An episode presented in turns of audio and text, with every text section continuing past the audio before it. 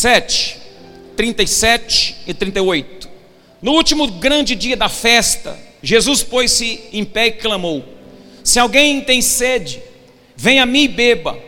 Quem crê em mim, como diz a Escritura, do seu interior fluirão rios de água viva.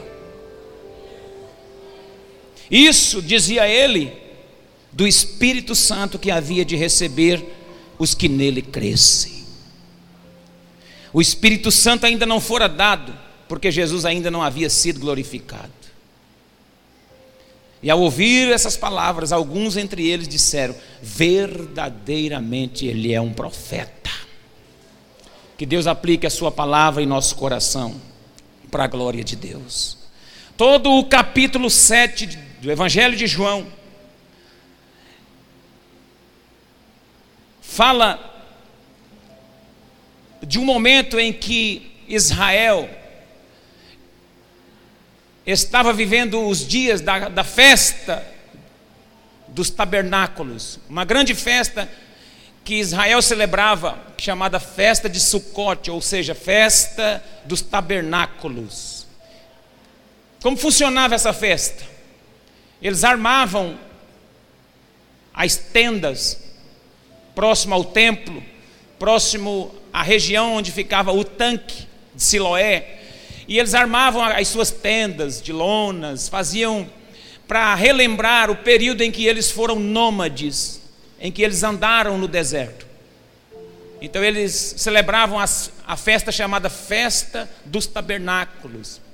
Esse texto ele está bem é, nesse contexto histórico, nesse período, na época dessa festa. Jesus até aqui então não havia ainda se identificado Jesus ainda não havia se revelado totalmente. Jesus tinha, tinha ficado limitado às regiões de Galiléia, às regiões é, dali da, da sua parentela. Já tinha acontecido algumas coisas, seus irmãos já tinham presenciado algumas coisas, mas Jesus ainda não tinha é, evidenciado o ministério de Jesus. Não, não, tinha, não, não tinha fluído, não tinha é, notoriedade ainda, os milagres e nem o ministério. E aqui Há um detalhe importante que os irmãos de Jesus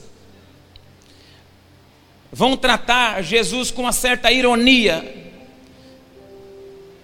Veja no verso 3, no capítulo 7, no verso 3. Os irmãos de Jesus lhe disseram: Sai daqui, vai para a Judéia, para que os teus discípulos vejam os milagres que fazem. Ninguém que procura ser conhecido em público faz coisa alguma em oculto. Já que fazes essas coisas, manifesta-te ao mundo, pois até os seus irmãos não criam nele. Os irmãos de Jesus presenciavam que ele, que ele tinha algo diferente, mas nem eles acreditavam no, no Cristo, nem eles, eles eles ainda tinham alguma dúvida com relação ao Messias. E eles então, com uma certa ironia, disse: vai para a Judéia, se apresenta lá, o, po o, o povo está em festa, tem muita gente, vai para o meio da multidão, torna notório o teu ministério, porque quem quer se aparecer tem que, tem que ir para o meio do povo. Quem quer mostrar alguma coisa que faz, tem que ir para o meio da multidão. E Jesus dá uma resposta dizendo: ainda não é chegada a minha hora. Então, quando todos vão para a festa, no meio de tudo isso, os judeus, as pessoas que tinham dúvida com relação a, ao Cristo, nesse contexto todo do capítulo 7, vão identificar Jesus como um homem de bem no verso 11 e no verso 12.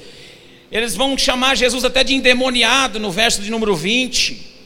Eles vão, alguns vão estar em dúvida, vão achar que ele é um homem comum no verso 25 ao 27.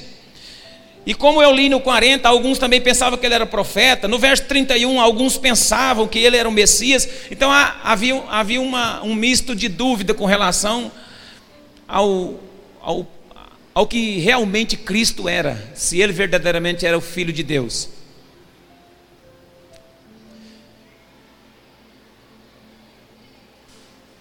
E no grande dia da festa, no último dia, no, no dia do encerramento, os sacerdotes faziam um, um, ritual.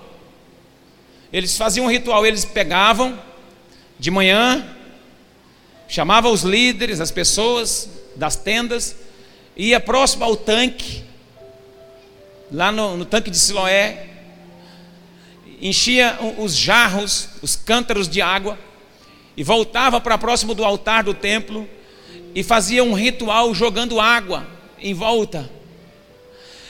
Essas águas era uma comemoração e uma celebração às águas que Deus fez fluir da rocha lá no deserto. Então eles lembravam os seu antepassado, seus antepassados. Lembrava que Deus tirou eles da, da vida de, de deserto, de, do período que eles eram nômades, andarilhos no deserto, peregrinos no deserto, eles lembravam armando suas tendas ali em volta. E também os sacerdotes faziam essa atitude, esse ritual, com as águas em volta do altar. E as pessoas celebravam aquelas águas em volta do altar. E era um ritual muito grande. É nesse momento em que os sacerdotes estão fazendo esse ritual com as águas, é que Jesus se põe de pé e brada e grita no meio deles. Esse verso de número 37 diz assim: Se alguém de vocês tem, tem sede, venha a mim e beba. Jesus se coloca na condição de água da vida. Eles compreenderam, alguns compreenderam o que Jesus estava falando. Alguns compreenderam o ministério messiânico de Jesus naquele momento. Jesus estava fazendo uma alusão com, a, com relação àquelas águas que eles estavam derramando. Mas Jesus agora está dizendo: se você tem sede, venha a mim e beba. Porque seus pais beberam a água lá no deserto, morreram. Vocês estão aqui com essas águas, fazendo todo esse ritual, mas se você beber da água, da salvação, da água que está em mim, eu sou a água da vida, vocês nunca mais terão sede. E Jesus diz mais no verso 38: Quem crê em mim, como diz a Escritura, do seu interior, ou seja, do seu ventre, do seu ventre fluirá um rio de água viva. Acredita-se, na tradição, diz isso, que o tanque de Siloé era o centro de Israel. E quando Jesus diz assim, do seu interior, Jesus diz do ventre, porque eles acreditavam que o ventre é o centro do corpo. O ventre é o interior, é o centro do corpo, o meio do corpo. Então, quando Jesus diz isso, eles começam a entender. Alguns vão, vão, vão, vão se preocupar porque eram religiosos, eles estavam em dúvida, e alguns também estavam com, querendo perseguir Jesus para matar, eles já estavam de olho em Jesus, porque Jesus já tinha feito alguns milagres. E eles estavam naquela dúvida, mas alguns, no meio da dúvida, já estavam preocupados com ele preocupado com aquilo que poderia ser dele. Os religiosos estavam preocupados porque ninguém falava como ele fala. Ele se apresentou como o Messias. Ele se apresentou como uma fonte de água viva a jorrar. Então gerou um conflito. Gerou algo no coração daqueles irmãos, daqueles sacerdotes também, daqueles líderes. Gerou algo na na família de Jesus, nos irmãos de Jesus as pessoas estavam com um misto de religiosidade intrínseca.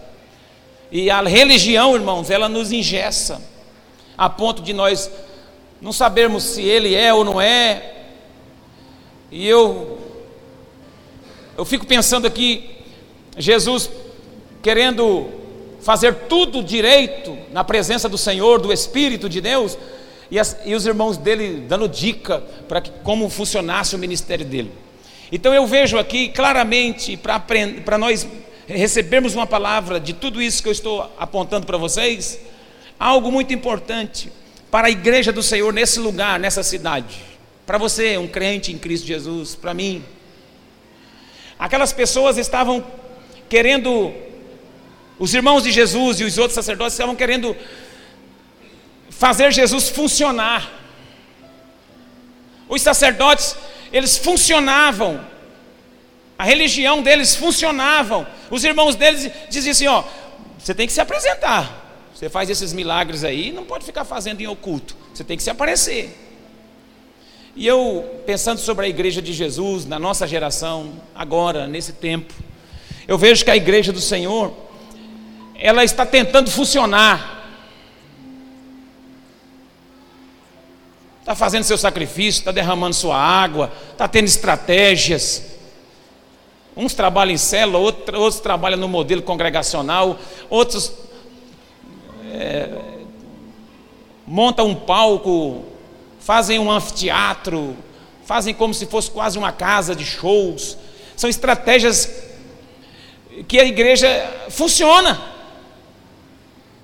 Sai daqui, vai para a Judéia, faz isso, vai de dois em dois, vai de três em três, vai no modelo de 12, vai no modelo de 15, faz grupo pequeno. Todas as estratégias, sendo em Deus, eu, eu não tenho nada contra, a gente usa. Mas isso é uma. Isso é uma vontade nossa de funcionar no reino de Deus. Isso é uma vontade de funcionar. Só que o que Jesus está querendo dizer aqui, que não basta funcionar, tem que fluir. Jesus está dizendo aqui, não basta funcionar, não é chegada a minha hora, sabe, porque eu vejo claramente Jesus dizendo assim: que aquele que crê em mim, como diz as Escrituras, eles não simplesmente funcionam, do interior deles flui um rio de água viva. Eu vi uma frase interessante.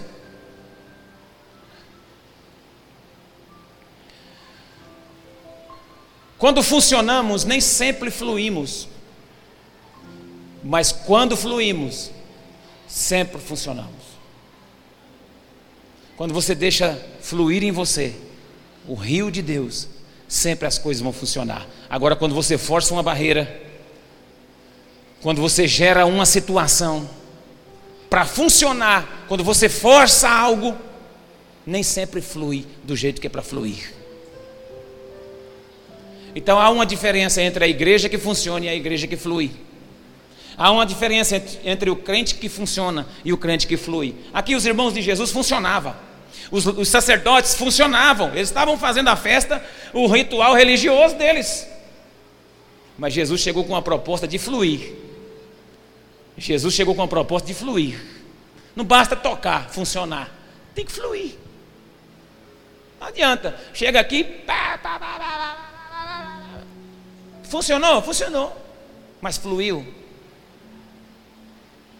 Não basta pregar, pegar o microfone aqui e ai de glória, e falar bonito e eloquente, ai, vai inventar um monte de coisa, mas fluiu. Fluiu. Sua vida está fluindo, do seu interior está fluindo algo. Jesus estava apresentando algo novo. João, João faz o fechamento daquilo que Jesus falou, sabe como? Jesus disse isso a respeito do Espírito Santo, porque ele não tinha sido dado ainda, porque Jesus não tinha sido glorificado, o Espírito Santo não tinha sido entregue à igreja ainda. Eles estavam funcionando na lei, fazendo seus rituais religiosos. Os irmãos de Jesus estavam querendo acelerar, fazer Jesus funcionar. Mas Jesus disse assim: Quem tem sede aí? Está com sede? Não basta vir para a igreja, funcionar todo domingo, toda quinta, toda célula, discipulado.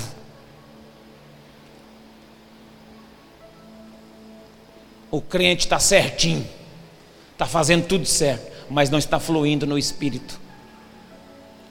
Está sendo um religioso. E quando nós funcionamos, e eu não quero dizer que não, não, não é necessário funcionar, as coisas têm que funcionar, mas vão funcionar debaixo do fluir do Espírito. Os apóstolos, sempre quando iam enviar alguém quando eles iam tomar uma decisão na igreja, os apóstolos sempre perguntavam assim: o que é que o Espírito Santo pensa a respeito disso? Vamos perguntar para o Espírito Santo se podemos fazer isso. E nós, quando nós vamos tomar uma decisão importante, o que, que a gente faz? Ah, vou arriscar.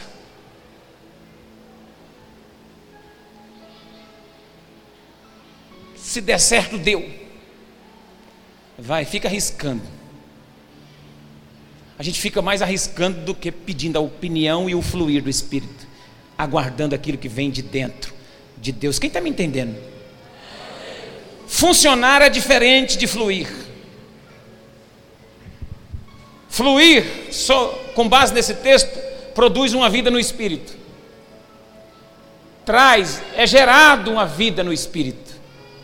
Funcionar gera resultados naturais. Está cheio de igreja com resultados, mas são naturais. São naturais. Está cheio de crente com resultados, mas são naturais. O funcionamento, ele pode até gerar um movimento, mas o fluir derrama um avivamento sadio no meio da igreja.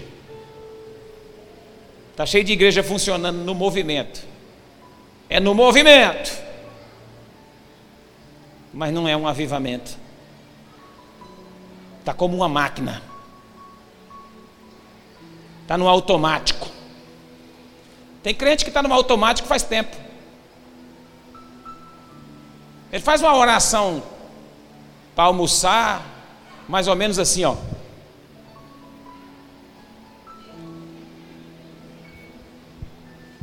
Ele mostra para Deus o prato e come. Ele vai dormir, começa a orar, fala assim: "Oh Deus, obrigado". E, e quando ora, ele vem na igreja. Aí quando ele senta, ele fala: "Ih, não trouxe a Bíblia".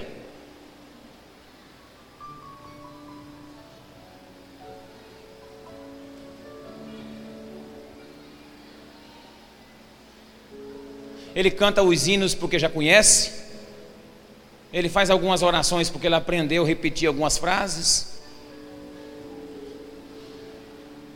Mas na verdade a intimidade, o fluir de dentro, a água do Espírito que flui dentro, a emoção do Espírito, o gerar de Deus dentro dele, não está acontecendo.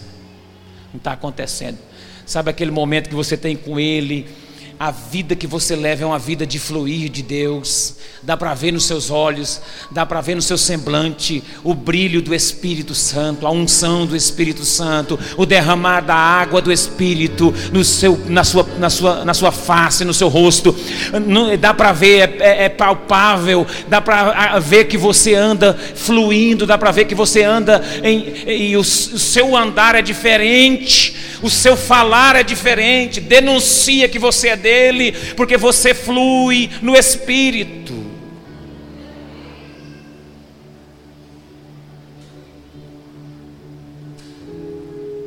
Um outro dia aconteceu um culto.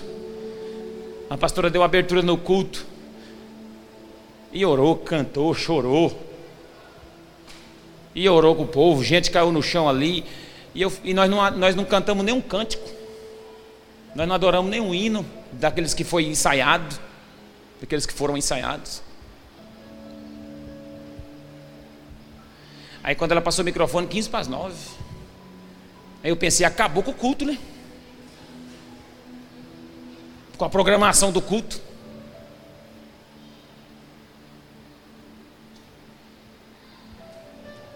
Irmãos, O nosso culto ele deve ser espiritual. Nós devemos ser direcionados no espírito. Nós devemos fluir no espírito. Ah, não é uma bagunça, é racional. Mas é debaixo de um comando de Deus. E tudo que é e tudo que é de Deus não traz confusão.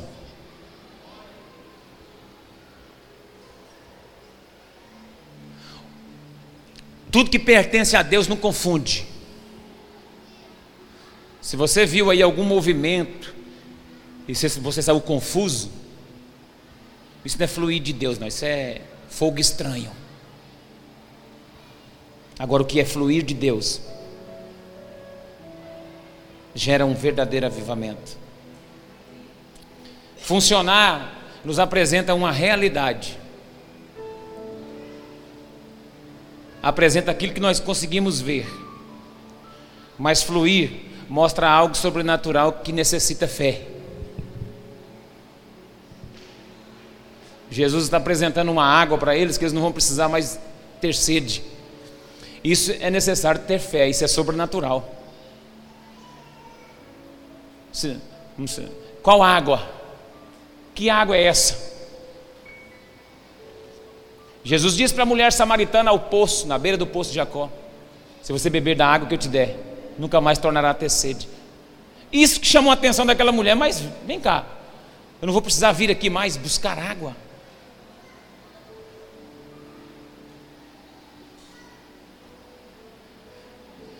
Jesus está te chamando,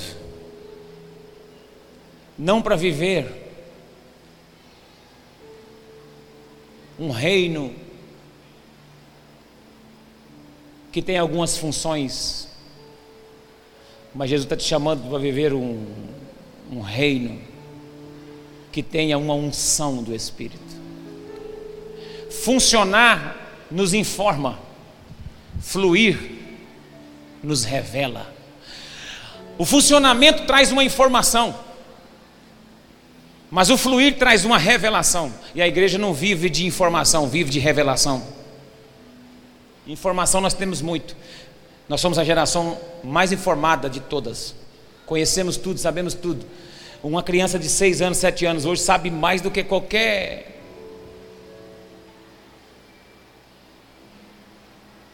qualquer outro no passado.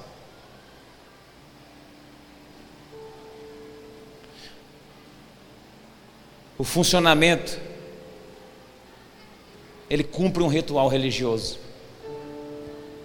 Mas o fluir cumpre a agenda do Espírito. Uma vez o irmão falou, mas vocês não estão trabalhando na, no modelo do MDA ou no modelo de célula? Como é que é, pessoal? Você, você aplica tudo certinho? Eu falei, irmãos, eu pego as estratégias que funcionam e apresento para a palavra e trago para a palavra. A palavra manda nas estratégias, não as estratégias mandam na palavra. A palavra vai direcionar se isso serve ou se isso não serve. Se não serve, a gente descarta. Porque Deus tem uma unção local para cada um de nós. Deus tem uma unção derramar, um fluir para cada local, para cada cidade, para cada bairro, para cada célula. Deus tem um derramamento para cada casa, para cada família. E isso vem de um fluir. Se você crê em mim, do seu interior vai fluir um rio de água viva. Jesus estava falando isso sobre o Espírito Santo. O que nos ingessa dentro das igrejas é não entender quem é o Espírito Santo. Porque nós somos criados achando que Deus está lá no céu, é um senhor da barba bem branca, antigo, sentado no seu trono com uma varinha de condão que diz assim, ó, apitando faz isso, faz aquilo, só dando ordens. Não, Deus não é assim não. Deus está aqui. Deus é em, Deus é sobre, Deus é por e Deus é em. Ele é sobre nós, Ele é por nós, lá em Efésios 4,6, e é em nós. O Deus em nós é o Espírito. O nosso espírito é aqui, o nosso diafragma. Coloca a mão aqui assim. Aí, isso. No abdômen, aí onde você respira. É o seu diafragma. Aí é o seu espírito. E é aí que o Espírito de Deus habita, ou quer habitar. É dentro. Deus não está fora. Deus está dentro.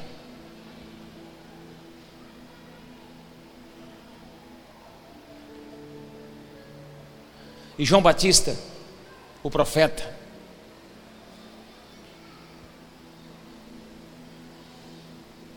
quando estava para nascer da sua mãe Isabel, recebeu a visita de Maria, que estava grávida de Jesus. E a Bíblia diz que quando as duas se abraçaram, os bebês se mexeram dentro da barriga.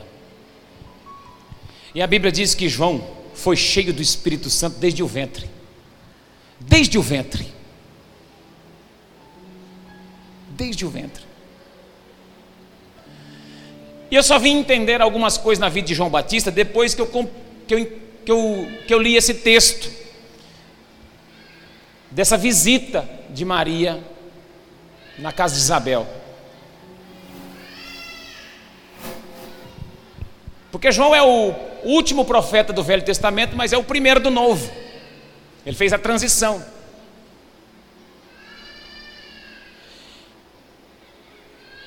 E ele traz uma informação sobre o Espírito Santo que nenhum outro profeta do Antigo Testamento falou. E aquilo me chamava muita atenção. João Batista disse assim: Quando alguém questionou se ele era o Messias, se ele era o Cristo, ele disse: Eu não, eu não sou digno nem desatar as correias da sua sandália. Eu, na verdade, batizo com água, mas após mim vem um que batiza com o Espírito Santo e com fogo. E eu ficava intrigado, por que é que João tem essa informação? Quem deu isso a João? Quem falou sobre esse assunto a João?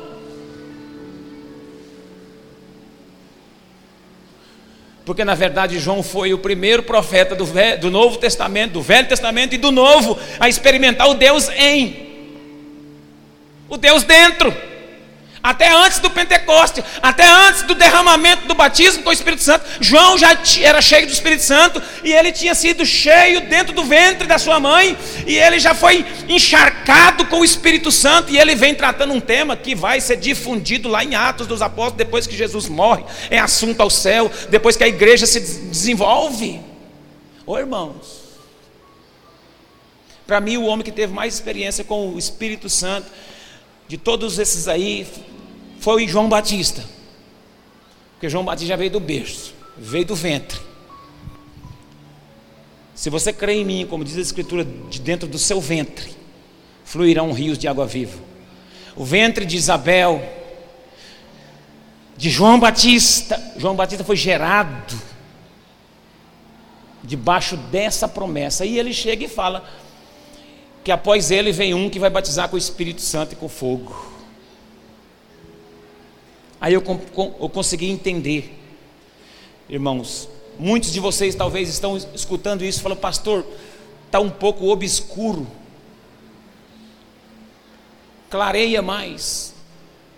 Irmãos,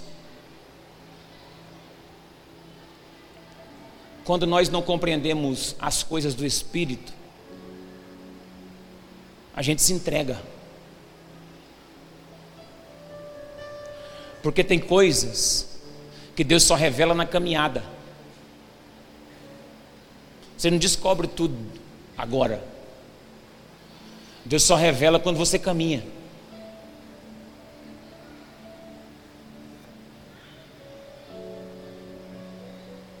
O Espírito Santo só se manifesta quando você começa a andar, caminhar. A Bíblia diz que João foi cheio do Espírito. Desde o ventre, Deus dentro. Era sobre esse fluir. Isso é uma gravidez. Isso é uma ação espiritual de Deus. Isso é um é Deus gerando. Quando Jesus falou isso para aquele povo, falou: do seu interior, de dentro do seu ventre, vai surgir, vai mover uma água viva. Deus estava falando que era o Espírito Santo que ia ser gerado em nós. A igreja só flui através desse Espírito Santo. Aí, se você for ver as ações do Espírito através da igreja, através de você, através de mim, aí, se você for perceber como o Espírito trabalha, como o Espírito faz, como, como ele faz funcionar, aí já é uma outra história. O que eu quero te chamar hoje é para que você peça para Deus te ensinar a fluir e não apenas funcionar. Seja cheio do Espírito Santo. Seja um homem e uma mulher cheia do Espírito Santo. Dentro do seu espírito, aqui ó. Ele vai aí. Ele mexe aqui. Ele atua aqui. É aqui dentro. Jesus disse: Eis que estarei convosco todos os dias, até a consumação do século. Ele está aqui. Ele está aqui. Quando você veio para o culto, ele não estava aqui, não, ele estava em você. Não tem esse negócio de quando eu cheguei aqui, meu Senhor já estava, não. Quando eu cheguei aqui, ele chegou comigo. Jesus, através do seu Espírito, habita em nós. A Bíblia diz assim: Ele tabernaculou entre nós, cheio de graça e de verdade. Quero orar por você. Num outro momento eu quero desenvolver uma palavra em cima disso.